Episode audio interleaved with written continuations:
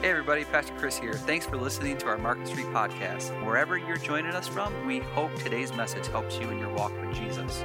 For more ways to connect, visit us at marketstreetchurch.org. So, we are coming to the end of a series that has just been so um, important for me and hopefully for you and what we are and what we are about as a, as a church. And we really just take the name of our church, Market Street Church, kind of really just sort of pull the layers back on that and dissect that a little bit uh, to, to, to say that uh, we are a church that wants to be on mission. That's our church, that's our goal, that's our, why we exist. We want to be on mission. We want to take our mission to the market. Uh, that's where those that maybe don't know Jesus, don't have a relationship with Him, uh, haven't experienced His love and His grace and His kindness, and they, they, should, they should want to or see that, experience that in you and I. And so we need to take our mission to the market. We need to go from the seat. We don't want to just be people who come and gather and sit in seats, but we want to take that out to, to the street.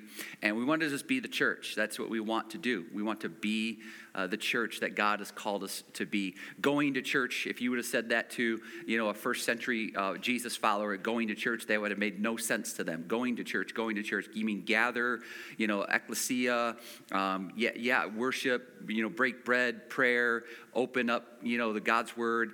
Um, but man, being the church, that would have been something that they would have, would have resonated with them and they would have understood. And so going to church is more something that is in our culture today and, and, the idea of what church is today going to church. But god the design of church has been to for us to be be the church uh, to, a, to a world that needs needs to see the love of jesus. And so we we just just a, as a recap i know we've talked about a number of weeks um, as sort of just a review of where we're at um, we want to be centered on Jesus. That's what we want to be. Um, not only our, this church, but you, you, you your life, our, our lives should be centered on Jesus.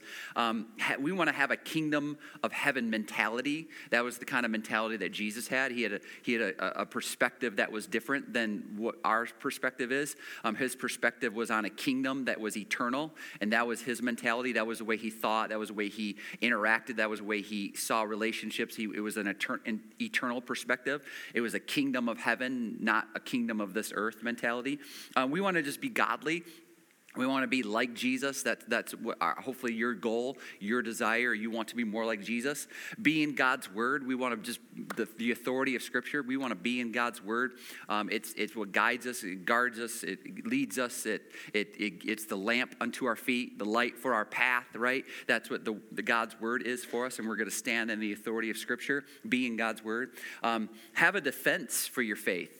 The Scripture teaches us in, in Peter, right, to make a defense uh, of our faith, the hope, the faith and the hope that we have in Christ Jesus. So you, you should have a, a reason why you believe what you believe. Um, know exactly why you, you're a Jesus follower. It's not, you know, something that you know, is just because it feels right or it seems right or I grew up in a household or this or that. It, it's a, you have a, you know, you know why you believe whether it be, there's rational things, there's evidence, there's things that support um, the fact that we believe in a Jesus that is risen uh, from the grave and there's strong evidence to support that. And so you should have, and I should have, a defense uh, for, for our faith. Um, we want to be on mission, as I talked about, and that's about influence, have an influence, invite, influence, invite, influence, invite. That was what you see in Scripture. There was people that went into their sphere of influence and they invited uh, you know those that were you know not jesus followers to come and see him to experience him to know what he's like and and that can happen within the context of the body of christ. And so we want to be on mission. It's about influencing people investing in people and then inviting them to experience and, and be a part of your world of faith. And then last week we talked about just be in a faith community uh, being a faith community. That that's so critical so important. Um, we talked about reasons why that is that's important. So you can go back on our website. You can go back and listen to all the all the sermons series. I, I would encourage you to binge that. That's it's a good binge uh, thing to listen to if you want. But uh, we have podcasts as well. But I would just encourage you to do that, just because um, not because anything I have to say, but because what the Scripture teaches, what God wants for you and for me, um, in, in order for us to be a part of the body of Christ. And so that's kind of sort of where we're at. So, where we're going to end today is uh, we want to just be loving. We want to be loving. We want to be loving. We don't. We want to be loving. Um, you know, when I was 15 years old, can you remember when you were 15 years old? When I was 15 years old, I had it all figured out. You, did anybody have a 15 like you, they have all figured out right? Right?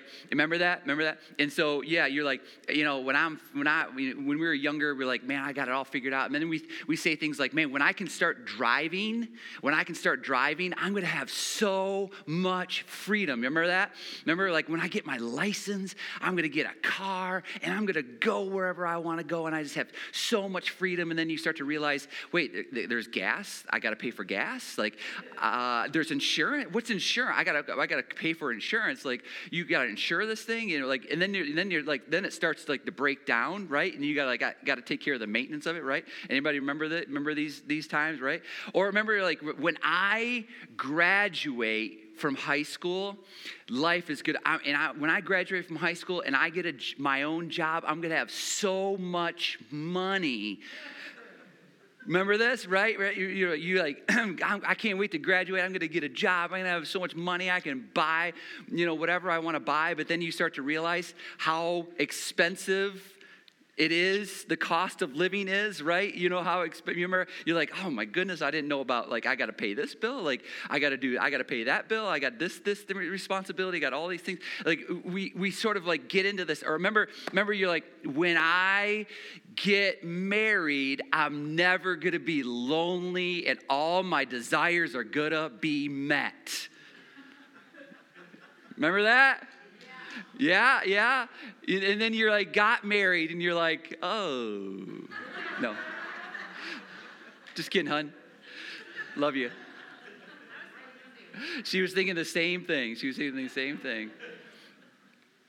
Oftentimes, what happens is, is that we have all these sort of misconceptions, don't we? We, we sort of have these false assumptions. We, it's part of just growing up and it's part of maturing. And, and that's sort of what paul was sort of saying. And you know i remember when i was a kid you know um, when i was you know somewhere in elementary school whatever and i was a you know kid and you know i think a teacher said you know hey what do you what do you want to do you know when you grow up? What, what do you want to do when you grow up? You know and i, and I was like i want to be you know a professional basketball player and you remember like those times where maybe your, your, your son or your daughter or child or whatever, you know, they, they tell you those things, you know, and you just kind of smile and you're like, you try to, you're like, oh, that's great, honey. But inside you're going, there's no chance. Right? You know, it's just like all of us have those times when we grow up. You know, it's like we have those moments. And so, Paul, what Paul is saying, he's saying this in 1 Corinthians 13. He says, When I was a child, I used to speak like a child. I used to think like a child.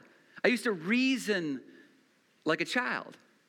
But when I became a man, I did away with childish things. You see, here's what Paul is saying. He says, We don't yet speak to things with maturity. We don't yet speak to things with maturity. You're like, well, I'm not a child anymore. I've grown up and I've realized like it's, it's you know, it's not the end all be all. You know, after I got my driver's license or after I got, you know, my, my first job or after I got married or whatever, or after, you know, I, I, I don't say those things anymore. But, but in, in, the, in the grand scheme of things, when it comes to this life, here's the truth. Here's the truth. Here's a reality for all of us. We don't yet speak to things with maturity. We still have a long ways to go when it comes to spiritual maturity.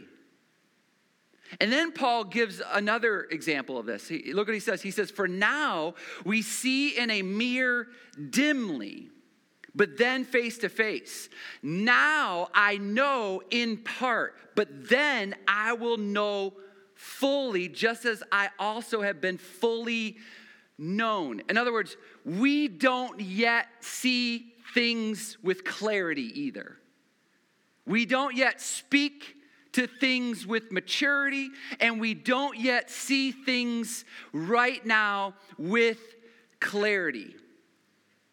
And, and, and, here's, here's, the, here's the thing. And all of us sort of have like this, this view on life in the in the we see it in, in a way that we think that we have all the answers and we we think we know everything and we think that we can see things clearly for how they really are. And what paul is reminding us is this you don't yet have the maturity to understand fully what god is doing in this world and you don't have the vision to see clearly what god says that you you know you ought to see in this world. We don't yet see things with clarity. Here's the description that Paul is giving to us. The description that Paul is giving to us is that when it comes to this life, it's as if anybody wear contacts or glasses in here in the room. If you're if you're watching from home, type it in the chat. Yeah, I wear glasses. I wear contacts. I wear contacts. I wear contacts. Um, and when I don't have my contacts in, I can't see things clear at all. My vision is absolutely terrible. I have a hard time. If I don't have my contacts in and I don't have my glasses on, I can't tell the difference between my two daughters. I don't know who is who until I can put my glasses on or put my contacts in. Here's what Paul is saying Paul is saying that we the, the, we are walking through this life right now in a mirror dimly. What the image that we see, the image that we see is not clear. The image that we have is if, if anybody like wears sunglasses and you get smears on your sunglasses or or you know and you have to wipe your sunglasses in order for you to he says you're you and I are walking through this life now as if we're walking with smeared glasses or no contacts and I've gone to the optometrist. Remember, you, you know, you, you, if you go to the optometrist, they put that, you know, this big thing, large thing over your eyes, right? And you're like, ah, and then they, they kind of go through, and the, and the, the doctor goes, um, okay, you know, can you read, you know, the letters up on the up on the screen? And and they said, and you say, yeah, I can sort of make it out. And he says, okay, there's one, and then they go, there's two. How about two? What one or two? And then you're like, and then you're like, they're both the same. Like I don't know. And they're like, uh, how, how about three? three, and, and they're like, now you're adding numbers, four. I'm like, wait, what's one, right? You mean you go back to one, right? Like, all of us were like, we can't, we, we, we, we sort of like live that life, life in that way. It's like we, there, we don't have, we don't have the kind of clarity that we need. And Paul says that's the way that life is. That we think that life is clear and we think that we have the maturity, but Paul's going, you really don't. You really don't. He says, right now, you need to understand that right now in this life, things are not. You see only in part. You see only in part. You only see the, the little bit of the picture. It's just like, it's like sometimes, and you know this to be true, like sometimes things happen in this life and we say, why, right? Why am I going through this? Or why am I, am I dealing with this? Or why, God, would you, why would you allow certain things to happen, right? And we don't fully understand why God is allowing things to happen the way that they're happening. And it's almost like you just get a piece of the puzzle out of the whole puzzle. You only get one piece of the puzzle and you're like, what do I do? Do with this? And God's going, I see the whole thing. I see the whole picture. And, and all we're holding is a one piece of the puzzle. That's the now that we're living in. That's the now. And there's things that in this life that we just don't understand. There's things in, the, in this life that we just don't get. We, there's things in this life that we're going, why are certain things happening? Or why are things happening to me? Or why are things happening in the world? And why isn't God, why aren't you intervening? Or why aren't you doing something about it? And there's, there's just things that we just don't see. Why? Because Paul's going, listen, because you don't, you can't see things. You're, you're like a child compared to God. You're, you only see in part. You're looking through the lens of this world as a dim, dingy mirror. That's now. That's what we're living in. The Solomon, the wisest person to ever walk this earth outside of Jesus, Solomon wrote these words. Here's what Solomon says in Ecclesiastes 8. He says, When I devoted my mind to know wisdom and to see the business which has been done on the earth, even though one should never sleep day or night, he says this, and I saw every work of God, and I concluded that one cannot discover the work which has been done under the sun. Even though a person laboriously seeks, he will not discover. And even if the wise person claims to know, he cannot discover. Think, he's saying the wisest person to ever walk this earth said, You can walk this earth and try to figure out what God is up to, but you'll never, ever figure it out. The wisest person can say they know, but they don't know what God is doing. Why? Because right now, we only see in part. Right now, we're just children and we speak like children and we think like children and we reason like children. And if you think you have it all figured out, you don't. You don't. Because this life right now is like looking through a dim mirror. And you can go, God, what are you doing? Why are you doing? Why is this happening? What is happening? You'll never know. You'll never know. I was, this week, I was in a hospital room with a family. They lost their, their, their father to, to COVID, COVID complications today, this today, right as soon as you know, I have a burger, I got to head and do another funeral, funeral tomorrow, and I, I don't know.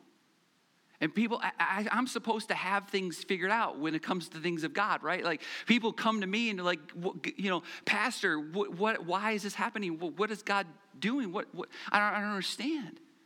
And even Paul said this. He's like, he says, Paul said it this way.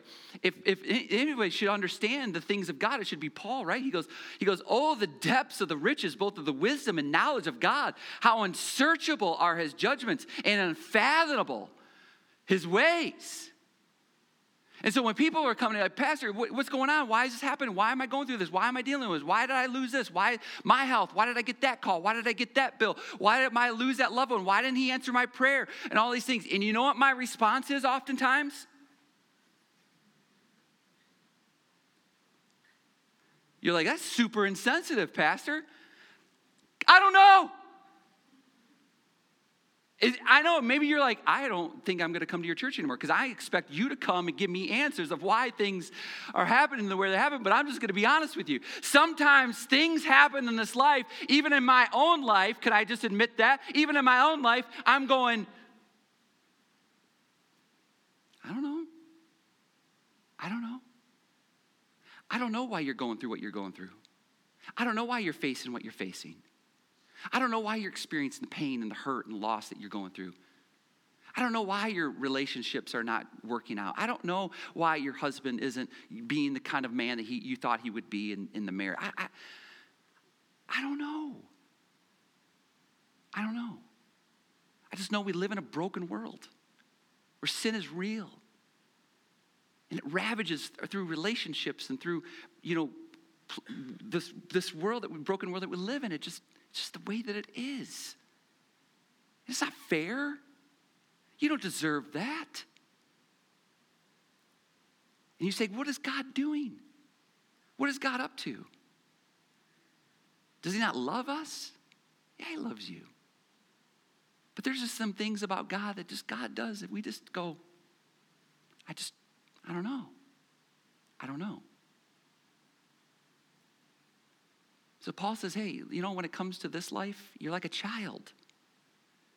You speak like a child, you think like a child, you reason like a child. If you think you have it all figured out, that's cute.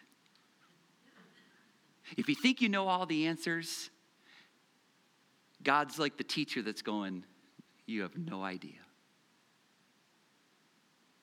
If you think you're seeing everything in high definition, sorry. You're looking through this life in a dim mirror. We only see in part. We only see in part for what God is doing. So then Paul says this. But now, what do we do? But now, now, right now, faith, hope, and love remain. These three. If for now, like, we just, we trust, right? We trust. For now, like, nothing is guaranteed to remain. Can we just put on a little bit maturity right now and say, nothing in this life is guaranteed to remain? You're not, you're not promised the, uh, you know, that, that God's gonna spare that loved one, his life, her life, that marriage, your kids are going to do it. Your kids are supposed to do your health. You, nothing is guaranteed to remain. The only thing that remains, according to Paul, the only thing in this life, because we only know in part, we only see in part, we only have the maturity like a child. He says the only thing right now that remains is our faith and our hope and our love. Those things can remain. You can have faith in Jesus that you can trust Him with your life. Even though you don't understand all the things that you're going through and experiencing and dealing with, you can trust Jesus. You can hope in the promises that there is a better place for you and for me, and it's called heaven in eternity. That once we leave this crummy world where nothing is guaranteed to remain, there is a place that you can go through through your faith in Jesus, and you can be with Him forever, where there is no more pain, no more sorrow, no more grief, no more disappointment no more anxiety. What a place, right? These are the things that we have right now faith, hope, and love. These things remain. Nothing else remains. Nothing else remains. But then Paul said this, verse 13, but now faith, hope, love remain. These three, but the greatest of these is love. The greatest of these is love. So here's the idea. When it comes to why God is allowing certain things to happen, I don't know what God is doing. I don't know. But you have your faith, and you have your hope, and you can still love. You have your faith, you have hope, and you can still love. And he says, the greatest of these is love. You know why the greatest of these is love? Because here's what Paul says. He says, he says, you will know in part. You will know in part, but then you will be, then you will fully know, right? He, was, he says, you will, you will know, you can only see, the, uh, we're looking through the mirror dimly. But then he says this, but then face to face. So here's the, the good news right now. The good news is your, you have faith Keep trusting Him. Keep trusting Him. Keep trusting Him. Don't quit on that. Don't give up on that. Know that He's in control. Know that His ways are unfathomable, unsearchable. You can try to figure out the mind of God and you'll never figure it out. You'll never figure it out. But have faith in Him. Have faith in Him. Trust Him that He's got the best intentions in mind for you. Trust Him. And you know what happened? You know what happened? One day your faith will become sight. You, your faith will, you'll see him face to face. And then your hope, the hope of the place that you can't wait to go to because there is no pain, no more sorrow, no more grief, no more hurt, no more loss, no more disappointment. Your hope will be realized and you won't need hope anymore. You won't need faith anymore because your faith will become sight. You'll see him face to face. You won't need hope anymore because your hope will be realized too. But you know what will always remain? Love. Love will always remain. And even though we only are able to love in part, And even though we're only, only able to feel love in part, that one day, that, that love will be fully known. That that love will be face to face. That that love will be realized. And what will always remain, what, what, what needs to remain now and will remain forever is love. That's why Paul says, and the greatest of these, faith, well, your faith will become sight. Hope, oh, your hope will be realized. That will end. But will, uh, what will always endure is love. That's why love is the greatest. So, love. Love.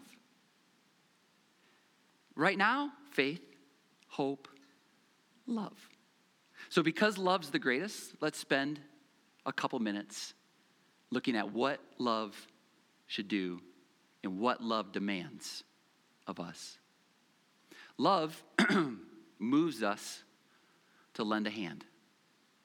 Love moves us to lend a hand. It was the night that Jesus was going to be betrayed.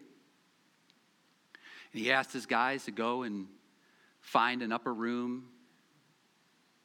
And they will go into some, someone's house and they said, The Lord wants to use your space upstairs. Can we set up our Passover meal or last our supper together in this space? And so they go and they head towards the house and they walk up into the space that was prepared for their Passover meal and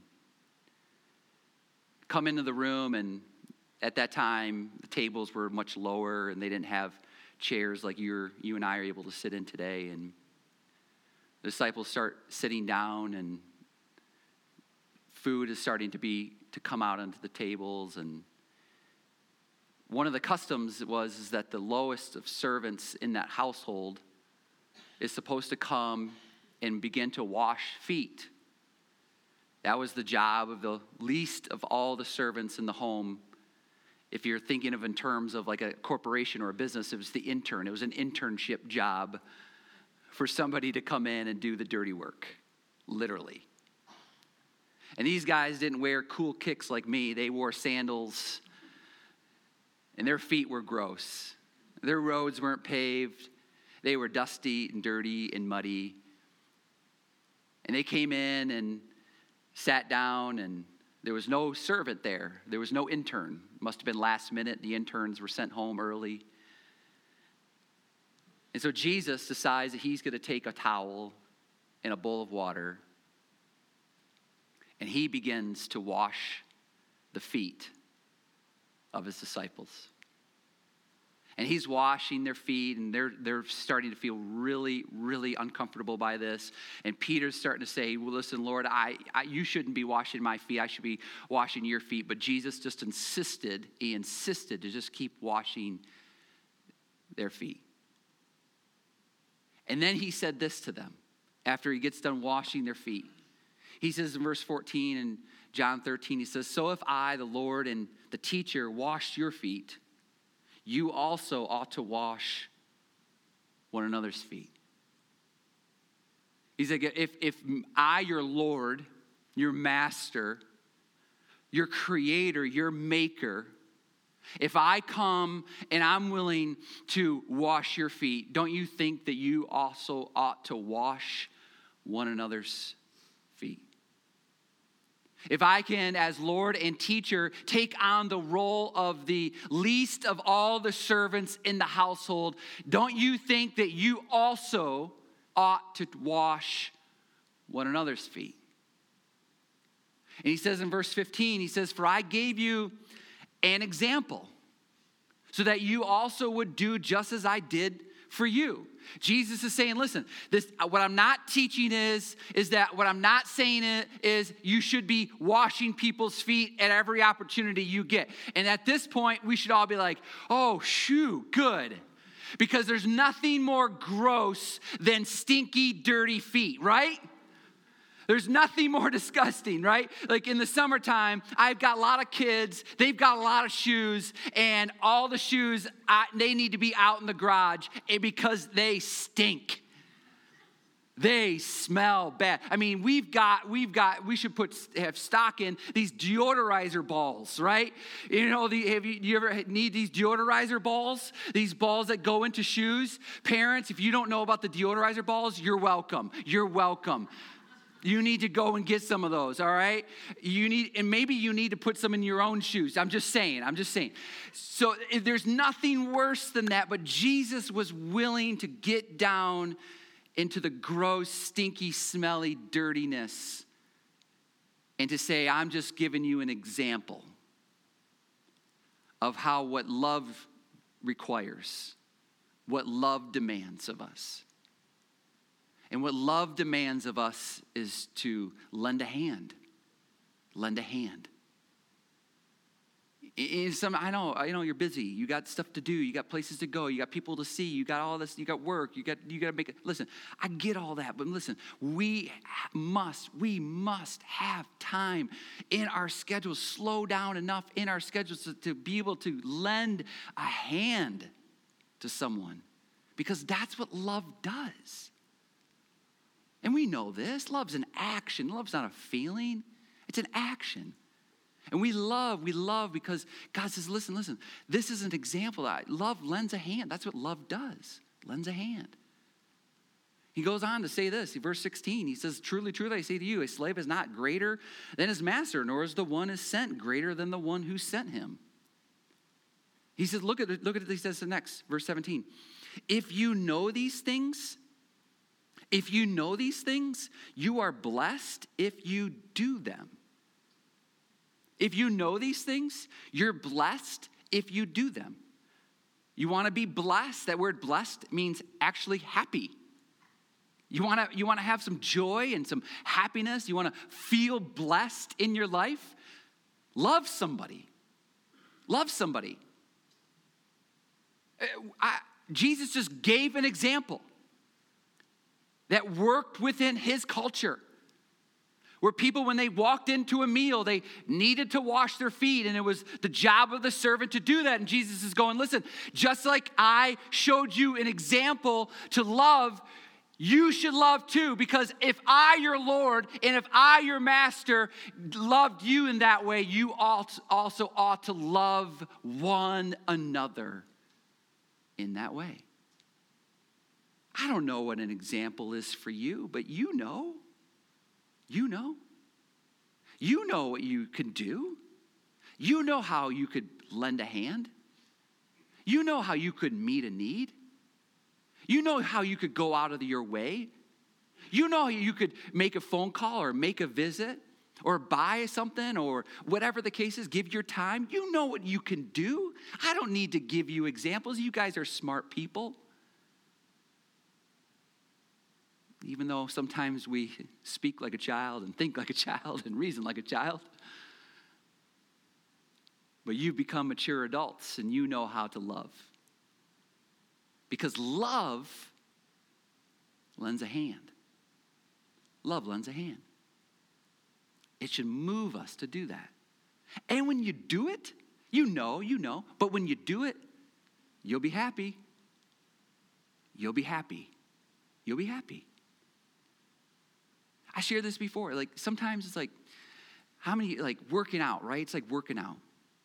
You don't want to do it.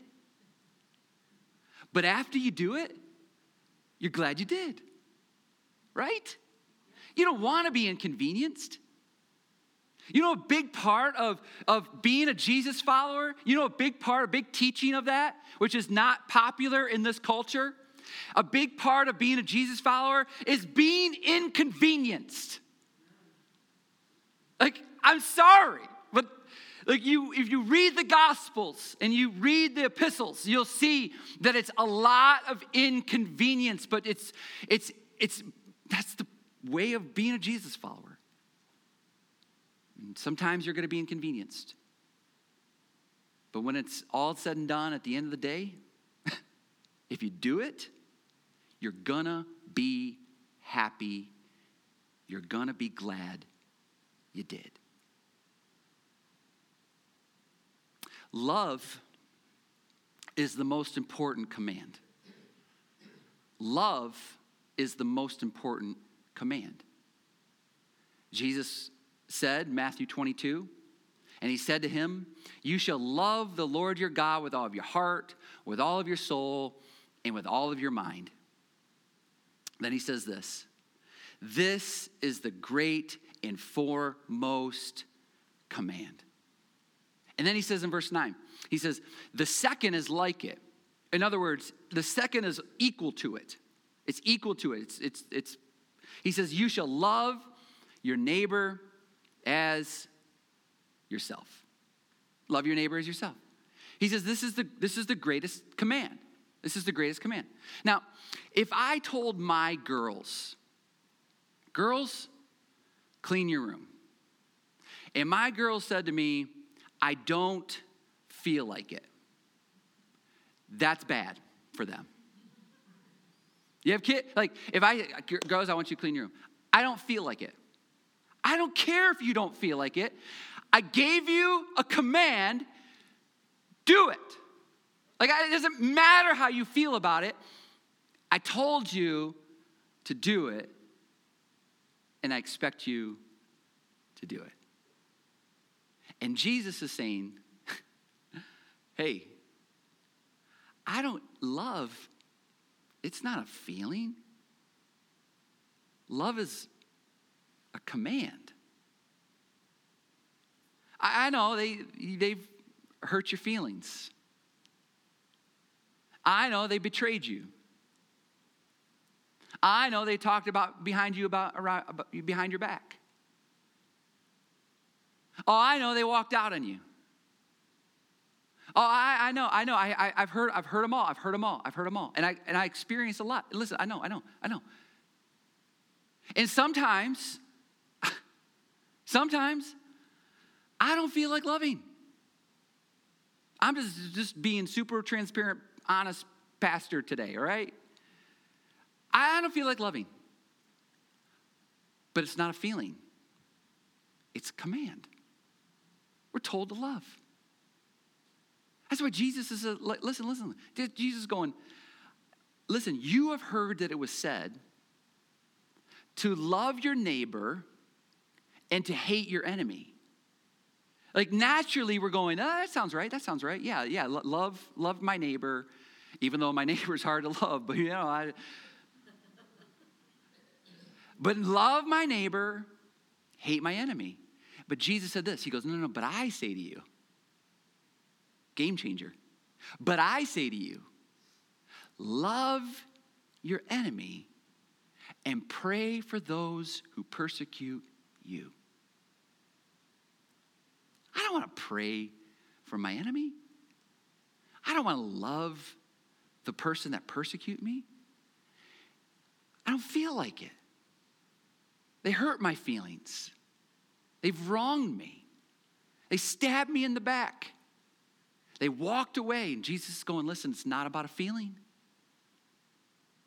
it's about you doing what I ask you to do.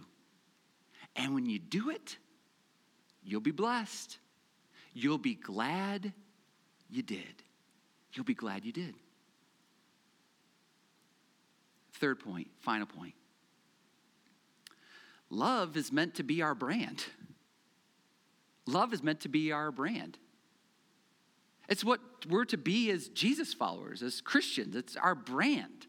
It's what we're about. It's what, how people know us, recognize us. And Jesus even almost rebranded a command. So Jesus said, Listen, listen. He says, Love God with all of your heart, soul, mind, strength. Love your neighbor as you love yourself. He says, Those are the, the most important. Those are the most important commands. And you do that, not because you feel like it, but you do it anyways, because that's what love does. That's what love does. He says, then, then he says, I'm gonna then rebrand it a little bit.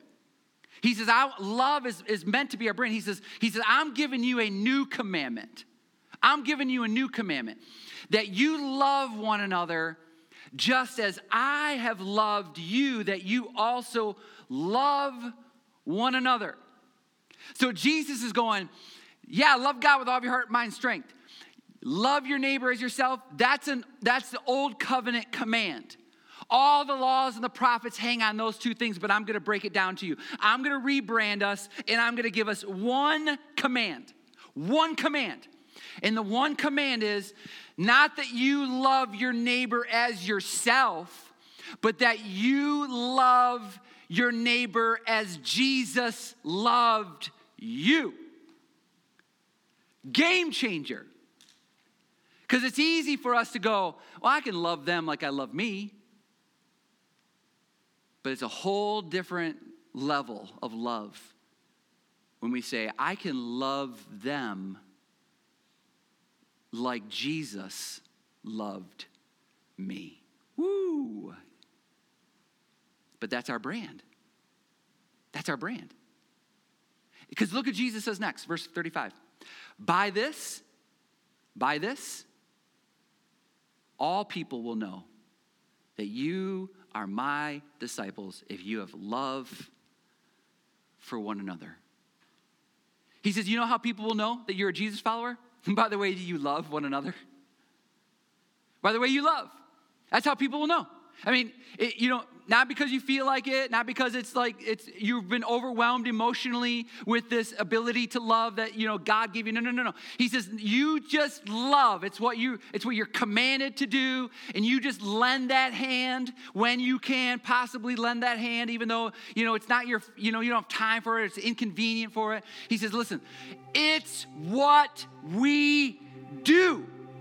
It's what we do. It's how people will know that you are my disciples by how you love people, how you love one another, how you love your coworker, how you love your boss, even though your boss doesn't deserve it and you don't want to and you don't feel like it, but you love him or her anyways. It's our brand. He said, all, the, all this, it's not, not, not how much scripture you know, not how many times you go to church, you know, not how, what you write on your, you know, Facebook page, you know, not what your story is. Listen, you know how people will know that you're my followers? Because you love just like I loved you, sacrificially, unconditionally. And in spite of what people have done to you, you still turn and you love them back. Whoa, will that speak volumes? How do you love when they did that to you? How do you still treat them that way when they wronged you?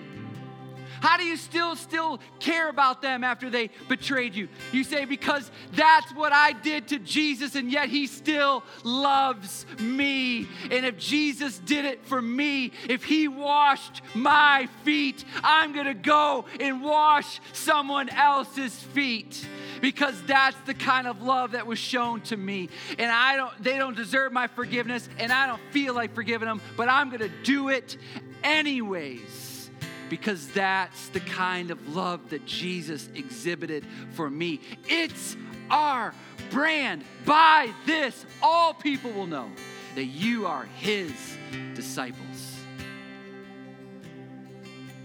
I wonder, I wonder if we should rebrand. I wonder if we should rebrand. I wonder if you and I should we, we should rebrand. You know why? Because here's what a Christian, here's what a Christian is known for judgmental, homophobic, hypocritical, exclusive, bigoted, divisive, hostile, contentious, self righteous. This has been a pretty accurate description of a Christian in the last 20 months or so. Right here. This is what I've seen. This is what I've read. This is what I've experienced. Right here. But a disciple? A disciple. A disciple is caring, kind, patient, compassionate, encouraging, forgiving, gracious, and grateful. I don't know, maybe you maybe you need a rebrand. Maybe you, if, we're honest with ourselves, more fall into this in the Christian category. And you need to say, you know what, I'm not a Christian. I'm a disciple of Jesus. I'm a Jesus follower. Because Christian can mean a lot of things to a lot of different people. But when you specifically say, I'm a Jesus follower, that's a whole different brand. Because a Jesus follower, what we see in Scripture, in the Gospels and the epistles, Jesus follower, that, that was this was them right here. That is what they looked like. That's what they look like. So for now, faith. For now, because we only see in part, because we don't have clarity and we don't have the maturity to fully understand what's going on in this world. For right now, faith, hope, love. The greatest of these is love. Love moves us to lend a hand. Love is our greatest command. And love is our brand. It's our brand. Let's love for right. Let's faith, hope, love right now. All the other details, all the other things in this life, you know what you can do? I don't know. I don't know. Why is certain things happening? I don't know. Why is this going on? Well, I don't know. Why am I feeling this? I don't know. But for me, for you, I just have faith. I just have hope. And I'm just going to love. I'm just going to love. We give up leverage when we give up love. We give up leverage when we give up love. Let's not lose our leverage and let's rebrand ourselves. I'm not a Christian, I'm a Jesus follower. I'm not a Christian, I'm a disciple of Jesus. Let's rebrand ourselves. And when you do that, you'll lend a hand. When you do that, you'll follow his command. And when you do that, you'll stay on brand as a Jesus follower. Let's not lose our leverage. Let's not give up leverage. We will if we give up on love. Let's pray. Father, we see in part. We looking through this life like a dim mirror. But one day we'll, we'll, our faith will become sight. One day our hope will be realized and we'll fully know why you allowed certain things to happen the way that they happened. And we'll certainly fully know that we were always fully known by you. And God, for now, we just are going to love because love will always remain. Love happens now, love happens forever. And we can just love in part. We can love just like as like a mere dimly place, but God, we're just gonna love. We're gonna lend a hand when we can. We're gonna do what you call us to do, ask us to do, even when we don't feel like it. And God, we're gonna be on brand because that's who disciples are. That's what Jesus followers are. We love one another just like you loved us. That's what you call us to do and to be.